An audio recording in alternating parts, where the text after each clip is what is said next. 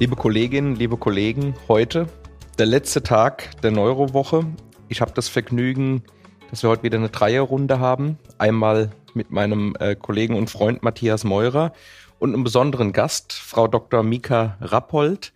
Wir kannten uns vorher noch nicht und ich freue mich neben dem Inhaltlichen, Sie heute auch kennenzulernen. Ja, hallo, freut mich, dass ich da bin. Ja, hallo Frau Rappold, schön, dass Sie da sind und unsere Runde bereichern. Absolut.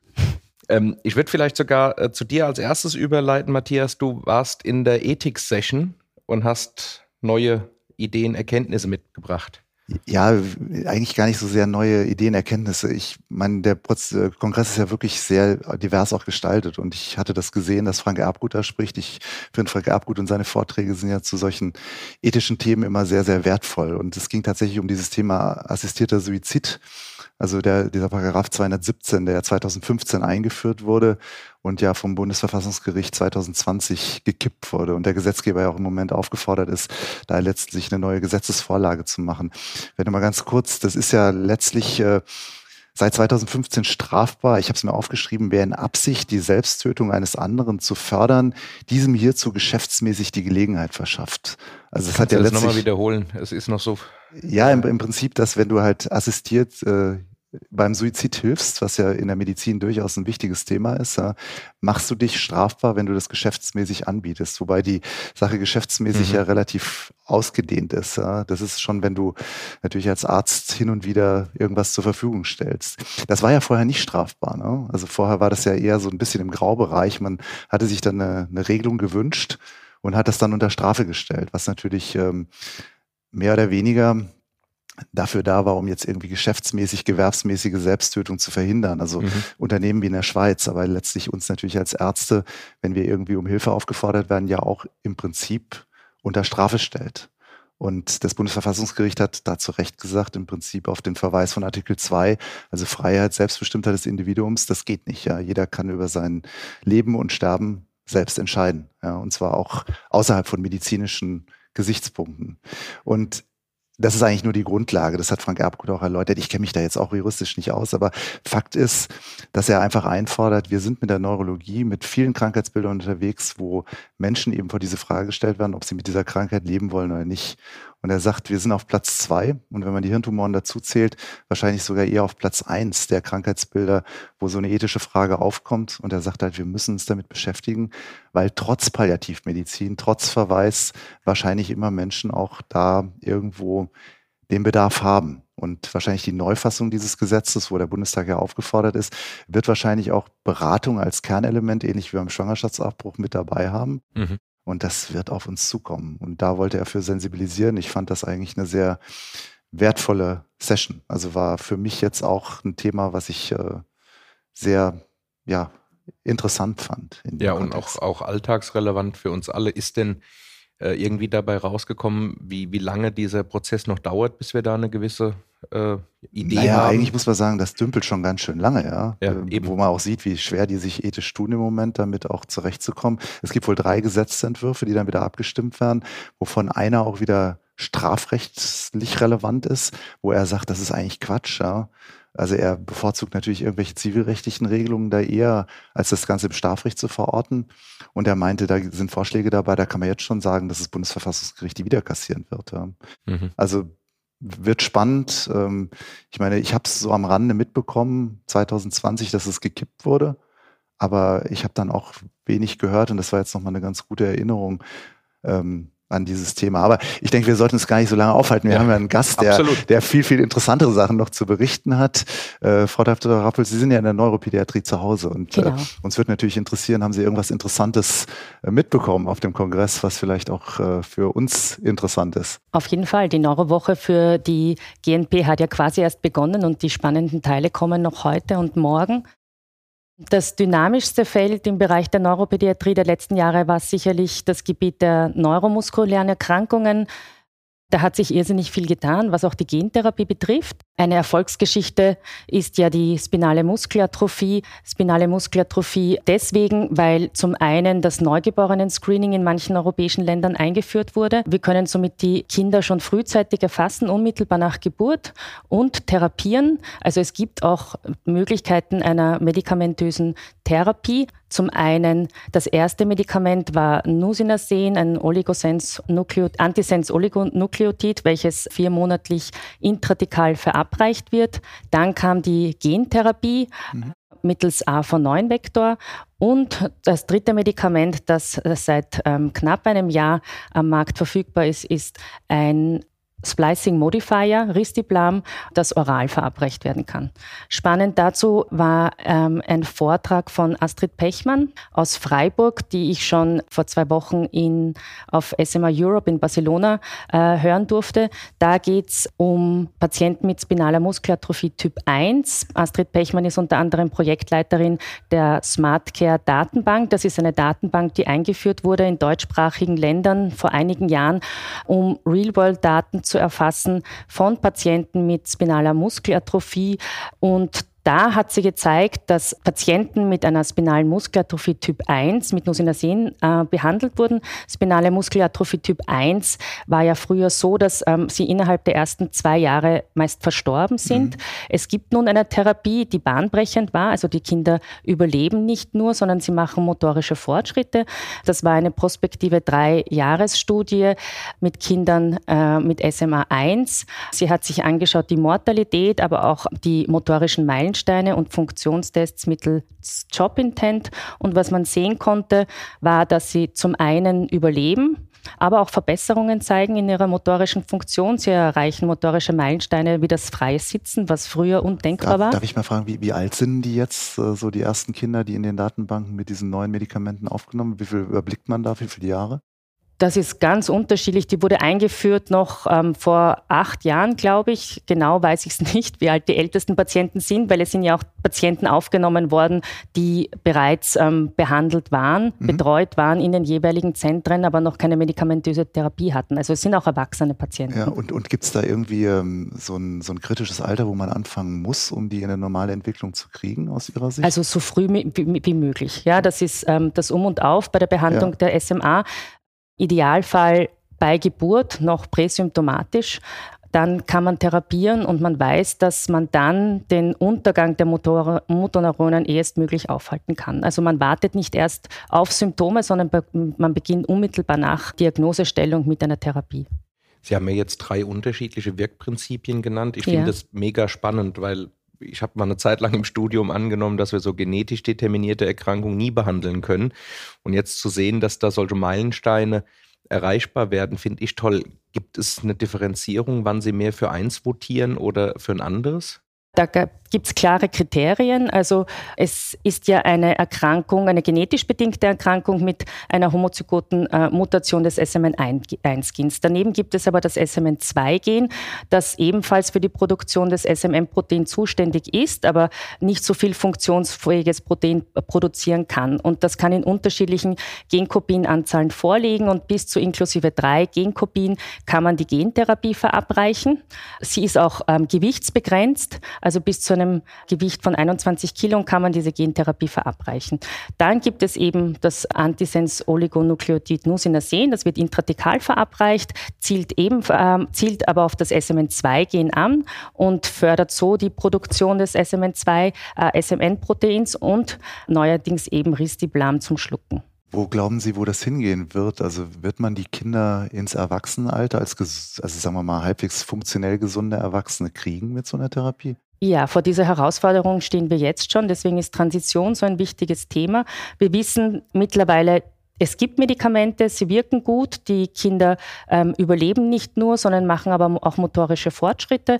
Und um nochmal zu dem Vortrag von Astrid Pechmann zurückzukommen, was man gesehen hat, war, dass sie vor allem Kinder mit SMA 1 motorische Fortschritte machen aber im Verlauf in diesen drei Jahren zunehmend Probleme ähm, in ihrer Bulbärfunktion entwickeln. Das mhm. heißt, sie haben Schluckprobleme, sie brauchen eine Atemunterstützung, sie haben Probleme in der, ähm, im Sekretmanagement Medikament und dafür gibt es zu wenig validierte Assessment-Methoden.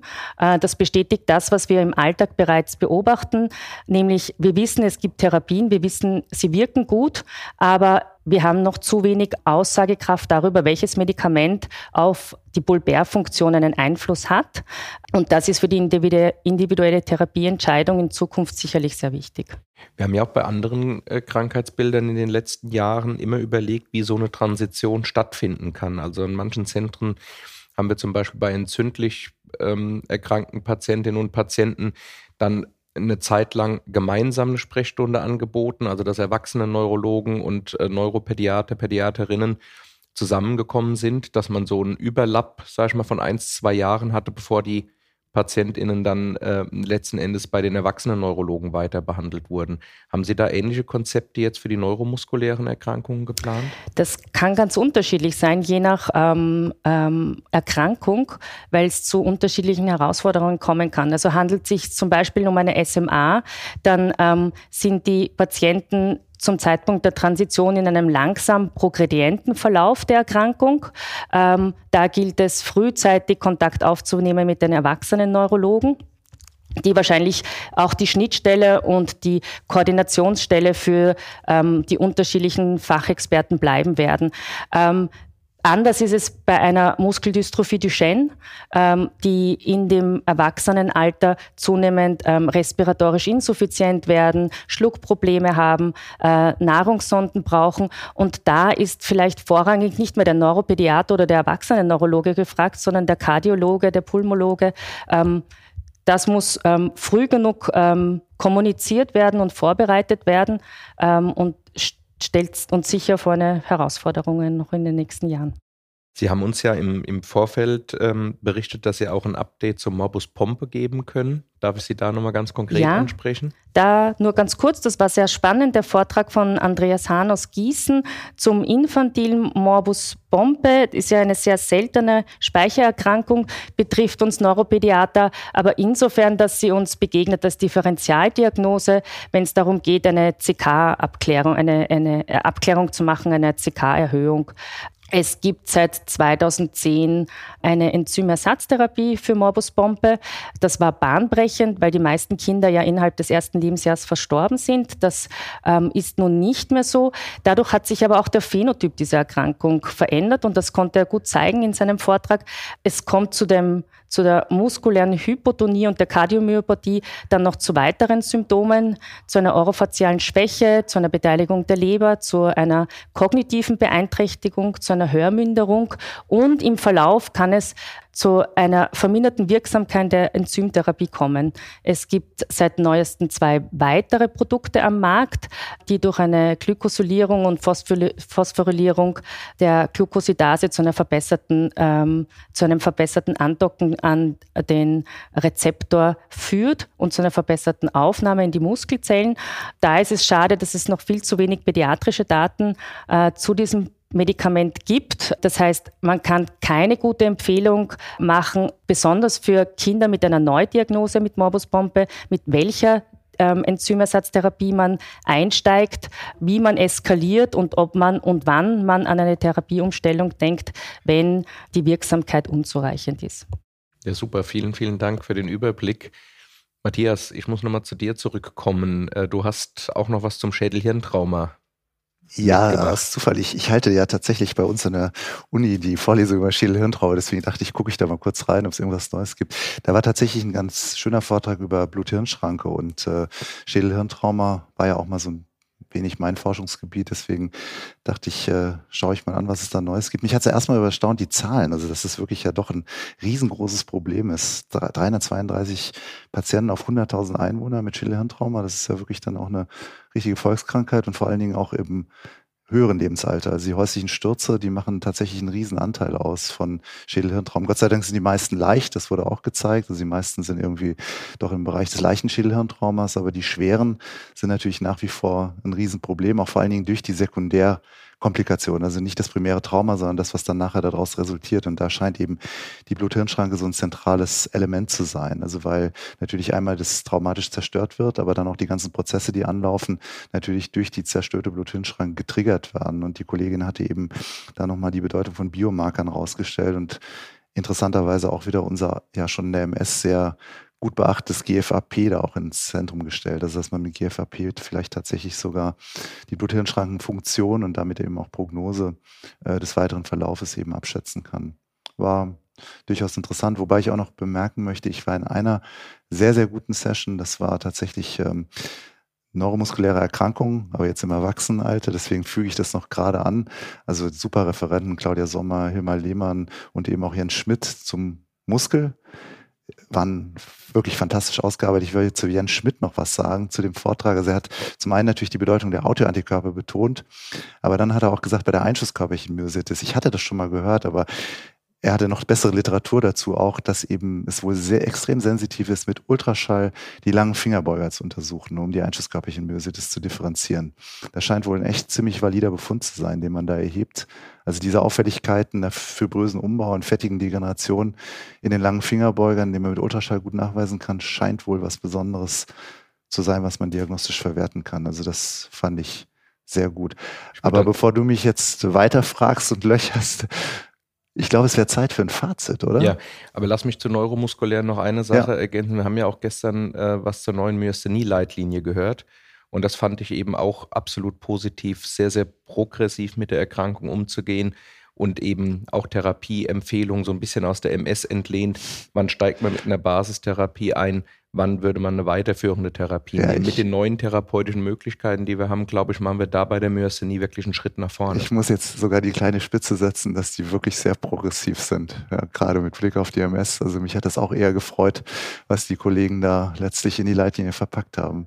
Das ist schon sehr modern und dementsprechend auch gut. Aber jetzt zurück zu dir. Ich würde gern von dir noch ein Fazit hören von der Neurowoche. Ja, was kann ich sagen? Als erstes Mal, das tägliche Update mit dir hat mir natürlich riesig Spaß gemacht. Ich oh, das freut mich jetzt mehrfach ja. schon gehört, mehrfach schon gehört, dass es auch gut ankommt, ja, und man merkt, dass wir uns irgendwie auch leiden können, habe ich gehört. Ja. Ich habe gehört, du hättest so eine tolle Stimme. Ja, genau. Nein, also ich glaube, man kann wirklich sagen, die Neurowoche äh, ist ein extrem erfolgreicher Kongress, auch im Vergleich äh, zu anderen Fachgesellschaften. Hier wird was geboten. Ich finde auch dieses Hybridformat, wenn man dann eine Session von extern hört, das ist schon qualitativ alles auf einem Top-Niveau aus meiner Sicht. Ich fand, es war breit. Man hatte die Möglichkeit, ich meine, das haben wir ja jeden Tag besprochen, vielleicht ein paar Neuigkeiten zum eigenen Forschungsgebiet zu lernen, aber man hatte auch eine gute Möglichkeit, sich mal wieder in der Breite abzudaten. Und ich hatte den Eindruck, jetzt nach zwei Jahren mit sehr wenig Präsenz ist, äh, das sind diese Formate sehr, sehr gut angekommen. Und mir hat das mega Spaß gemacht die Woche. Und ich hoffe, allen anderen Teilnehmerinnen und Teilnehmern auch. Ja, und wir haben natürlich auch von unseren tollen Gästen profitiert, das muss man auch nochmal sagen. Insbesondere heute natürlich von Frau Dr. Rappold, sage ich auch nochmal Dankeschön oder ja, wir sagen danke. Dankeschön, war super, dass Sie da waren. Danke auch. Und an alle Zuhörer sagen wir Tschüss. Jetzt äh, sind wir durch ne, mit der Neurowoche. So ist es. Das war also die letzte Episode der täglichen Neuro News Updates aus Berlin. Wir hoffen, es hat Ihnen, euch gefallen. Sie finden die Neuronews sowie alle weiteren Nervennahrung-Episoden auf allen gängigen Podcast-Plattformen wie Apple, Spotify, Google und Co. oder einfach nach Nervennahrung Podcasts googeln. Ja, ich und Sven Meuth und unsere Gäste sagen vielen Dank, dass Sie uns die letzten vier Tage begleitet haben. Äh, ich hoffe, es hat Ihnen gefallen. Ich möchte Ihnen auch noch hinweisen auf unsere nächste Folge im regulären Nervennahrung-Podcast. Da geht es um Covid und Grippeimpfung.